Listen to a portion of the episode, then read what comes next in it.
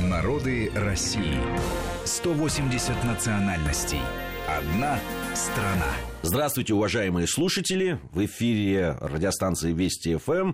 Программа, даже я бы сказал, не просто программа, а проект «Народы России». Рядом со мной мой соведущий, э, человек, который с самого начала этого проекта э, тоже в нем участвует, Марат Сафаров. Марат, э, приветствую. Да, приветствую, Гем.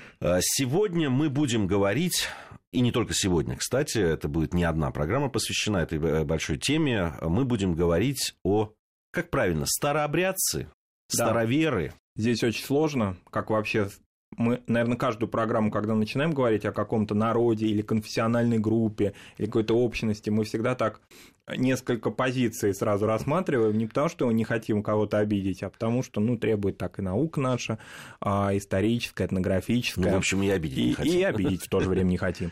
Поэтому, ну, принято говорить сейчас старообрядцы, и принято говорить не только сейчас, но примерно так с 1905 года, с указа о веротерпимости, когда отменили, что называется, государственным решением царским, а, достаточно обидное и а, очень болезненно воспринимаемое этими людьми понятие «раскольники».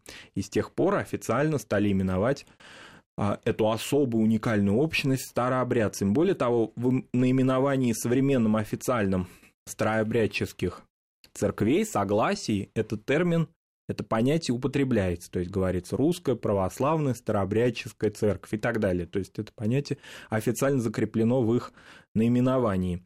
А, в то же время часто мы встречаем такое понятие, как староверы. Ну, это фактически как бы синоним старообрядцев.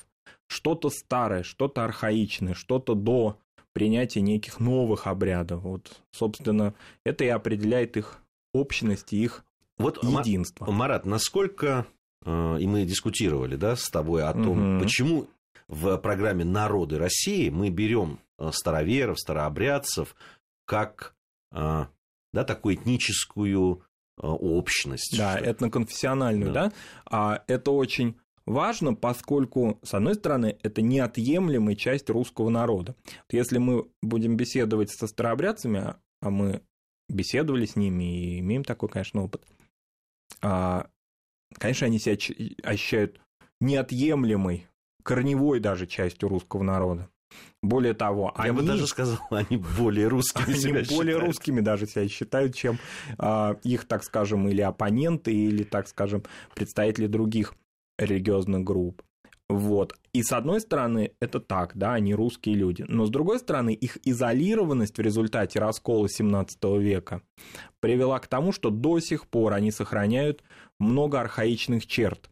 Поэтому очень важно при оценке их, ну, не уходить в какую-то такую прям совсем этнографическую экзотику. Это часто для многих публикаций характерно, но в то же время понимать их особость. Они особые, уникальные люди. И вот в этом отношении, к сожалению, много стереотипов вокруг них, э, вокруг вообще истории старообрядчества э, существует, или не то чтобы стереотипов, а просто каких-то очень поверхностных знаний. Если мы вот так, ну, на вскидку выйдем и спросим у 10 человек, прохожих, что-то, какие-то ассоциации со старообрядчеством, скорее всего, ну, может быть, нам назовут Боярню Морозову, а, Суриковскую. Ну, если эти люди более старшего поколения, то да. Я думаю, что, что, что молодые даже, люди даже и этого не вспомнят. Сурикову, Суриковскую работу великую. А, и, конечно, не определят, собственно, начало и конец этой истории, почему, куда ее везут, да, откуда, почему она боярыня, но столь а, преследуема, да, в 17 веке была. Ну, кто-то, может быть, вспомнит еще что-то. Кто-то из знатоков русской литературы, Мельникова Печерского, конечно. А, вероятно, современные вот телезрители, в том числе на телеканале «Культура», несколько лет назад вышел очень хороший фильм Николая Достоля «Раскол». Это был сериал фактически. А, очень аутентичный, получивший большое признание причем и среди старобрядцев, поскольку угодить старобрядцам очень трудно. А не только потому, что они так критичны, а потому что их очень много и разных. А, вот, ну, наверное, вот и все, собственно. То есть каких-то особых, ну, таких вот а, ассоциативных рядов вокруг старообрядчества полноценных не происходит. Некоторые вспоминают, конечно, еще великие публикации Василия Пескова об Агафье Лыковой. Ну, да, да, и, читатели «Комсомольской правды». Да, конца 70-х годов, да, начала 80-х. И это стало даже неким синонимом чего-то такого вот прям отдаленного, архаичного, старого и так далее. А, на этом познание большей части людей, к сожалению, в старообрядчестве ограничиваются этим. Хотя на самом деле это уникальная часть нашей русской истории, и это не вот какие-то вот такой политез, да, вот надо сказать, чтобы они были удовлетворены своей ролью. Нет, конечно. Без старообрядчества нет понимания многих вопросов. Нет понимания 17 века, нет понимания развития русского предпринимательства в 19 веке, почему мощный основой русского предпринимательства стал ограниченный круг нескольких фактически фамилий, связанных родством, и все они принадлежали к старообрядчеству. Мы имеем в виду, конечно, Морозовых, Рябушинских и других. Вот каким образом это произошло?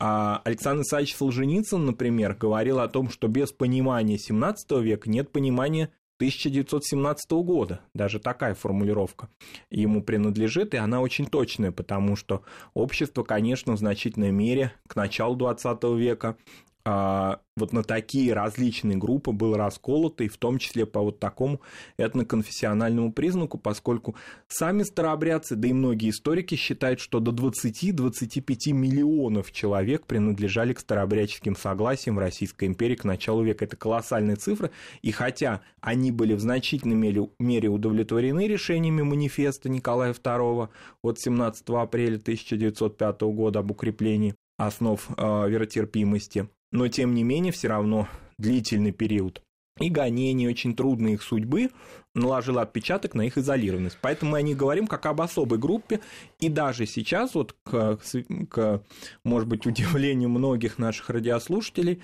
мы эти остатки 17 века, фрагменты его, а, можем лицезреть э, в разных регионах нашей страны. В том числе и в Москве. В том числе и в Москве. Просто вот несколько там шагов москвичу сделать, а, и он увидит 17 век во всем, во всей красе, конечно, с некоторыми, да, модификациями, но тем не менее а, они, конечно, нам какой-то привет и какой-то такой посыл из позднего средневековья донесли.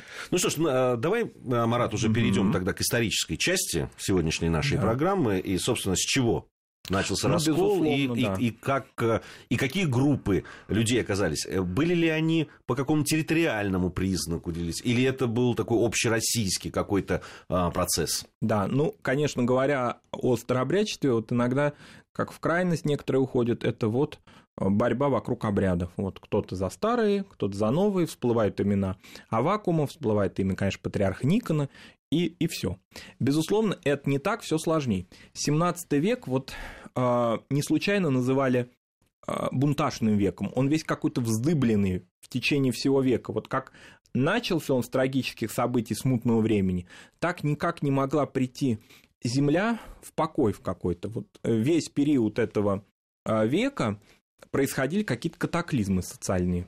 А, ну, смутное время очевидное, катастрофа и социально-экономическое в том числе, и даже приход первых Романовых и вроде бы утверждение династии все равно не приводило к некой стабильности.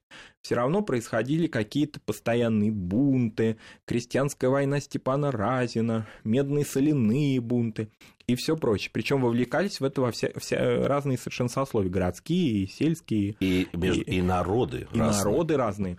И, конечно, учреждение крепостного права в 1649 году по результатам соборного уложения не приводило, конечно, к умиротворению. Все это было очень сложно. И такое впечатление, как будто и духовное сознание людей было воспаленное. Вот какая-то небольшая, ну, что называется, ситуация неопределенности или проблемы, и все вспыхнет. И так и произошло. А, дело в том, что, конечно, последствия смутного времени, непреодоленные тем, что значительная часть территории потом очень тяжело входила в состав э, русского государства, а некоторое время она находилась под поляками. Да? Вот это все очень сложные, эти все сложные процессы и обусловили э, сложность развития русского православия в XVII веке, которое, хотя и полемизировало очень активно э, с латининами, да, с католическим миром, ну, прежде всего тогда с польским миром, тем не менее стремилось к реформам. Это чувствовалось и сама религиозная система стремилась к реформам, и само общество стремилось. Когда мы говорим, что Петр начал реформы, ну, безусловно, он их осуществил во всем великолепии, но тем не менее предпосылка и база сложилась бескомпромиссности, бескомпромиссности да. Но все это было заложено при первых Романовых. А, и вот это движение если говорить, ну, не модным ныне марксистским языком, да, такое какой-то скрежет вот этот формационный от позднесредневекового феодального времени к э, новому времени, ну, не будем его называть буржуазным, еще буржуазного там мало чего было, но какие-то уже следы нового. Вот в этот именно исторически сложнейший этап и возникло старообрядчество. То есть оно обусловлено вот этими тектоническими сдвигами, которые происходили в русском обществе а, в середине и вообще в течение всего 17 века. Кроме того, роль личности в истории. Вот вспомнили Маркса, Маркс же очень против всегда выступал в роли личности. Он да, считал, да. что только массы двигают исторический процесс. Но мы видим, что и нужно появление какой-то определенной личности, и они появились. Это антиподы. Патриарх Никон и ну, я бы не сказал, что Авакум вот прям такой антипод равный Никону, потому что все-таки помимо э, вот него Авакума было еще много разных представителей защиты старых обрядов, просто он самый знаменитый, так скажем. Но вот ну можно... да, такая яркая, яркая личность. самая личность, да. И, и судьба. И судьба, да. И вот, как бы сказать, и вот они вот так вот, ну, можно сказать, в русской истории 17 века, в истории раскол стали антиподами. Конечно, оба ну, как модно сейчас говорить, харизмы немеренной, то есть просто она зашкаливала у обоих, а, и амбиции колоссальные, причем если у одного политические, я имею в виду Никона государственные, а, даже вселенские, может быть, то у другого скорее такие духовные, богоискательские, но тоже, конечно, несмотря на то, что вроде как бы он выступал за смирение, в то же время вся его личность показывает, что он всегда был в центре внимания, так складывалась его судьба. Здесь важно понимать, что патриарх Никон во-первых, откуда он, да, вышел. Интересна его судьба, ну, все-таки в истории патриаршества всегда были представители, или почти всегда были представители боярских родов, Колычевых, как, например, митрополит Филипп в эпоху Ивана Грозного, тоже такой достаточно интересный человек, интересная личность. Но все-таки из элит определенных. А Никита Минов, вот, э, э, соответственно, в иночестве Никон, он выходец прям такая соль земли, из нижегородских земель, а, по некоторым таким данным, или как это очень сейчас модно в Мордовии говорить, он мордвином даже был, то есть из финно-угорских он племен. С юности, вообще с детства уже склонны а, к религиозному такому, ну не то чтобы образу жизни, образ жизни религиозный был характерен вообще для всех, а скорее какой-то а, ну, такому к выбору церковной судьбы. А, и в монастыре Макарьевске в Нижнем, под Нижним Новгородом он, значит, там с юности уже уходил. И потом в северных суровыми уставами монастырях провел свою юность. И судьбоносная встреча с Алексеем Михайловичем, с царем. Царь тишайший. Но, правда, надо сказать, что за вот царствование тишайшего Алексея Михайловича произошло намного больше разных бунтов громких, событий. громких событий, чем нежели за э, периоды даже э, его детей многих, да, которые у него, которых у него было несколько, да, и самыми известными из которых стали а, Федор, Софий и Петр Великий будущий. Тишайший царь особенным другом считал, то есть особенным другом считал Никона, они а, очень сблизились и проводили время в беседах об истории и современном положении церкви, а беседовать было о чем, поскольку а, с мировым православием на тот момент происходили тоже очень сложные события. По существу Россия оставалась единственным независимым и сильным православным государством в мире, поскольку древние восточные церкви находились под властью а, иноверцев разных, и в том числе а, такая важная и ну, так скажем, судьбоносная для православия церковь Константинопольская. Все они находились, ну, я бы не сказал в упадке, но в серьезном кризисе. И вот это понимание того, что им уготована некая историческая судьба по укреплению мирового православия, по сохранению его, а, потому чтобы оберегать основу православия, в значительной мере привела их к идее реформы. Суть реформы заключалась в том, что Никон, ну, безусловно, с одобрения обсуждения царя Алексея Михайловича пришел к выводу, что старые книги, и вот здесь как бы самый такой вот э, центральная такая самая идея да, этих реформ, старопечатные книги и старые рукописные книги полны ошибок вот за, на протяжении длительного периода и монгольского, и иного, в общем, со времен принятия фактически а, восточного христианства в 988 году происходили искажения. Безусловно, искажения происходили, поскольку длительный период времени книги были рукописные, да и печатные книги тоже. Их было мало, но и они тоже изобиловали, вероятно, большим количеством ошибок. И вот надо их привести в некий стандарт. Зачем? Ну, во-первых, потому что как с ошибками жить дальше. Во-вторых, потому что если а, дерзнули патриарх и царь на господство в мировом православии, необходимо, ну, как-то и соответствовать традициям этого самого мирового православия. Тут интересный момент, несмотря на силу, величие и понимание своей исторической миссии как независимого православного государства, уважение и почтение к древним церквям сохранялось. А, очень пышно и почетно принимали митрополитов и патриархов а, восточных церквей. Под восточными церквями мы понимаем, конечно, греческие церкви.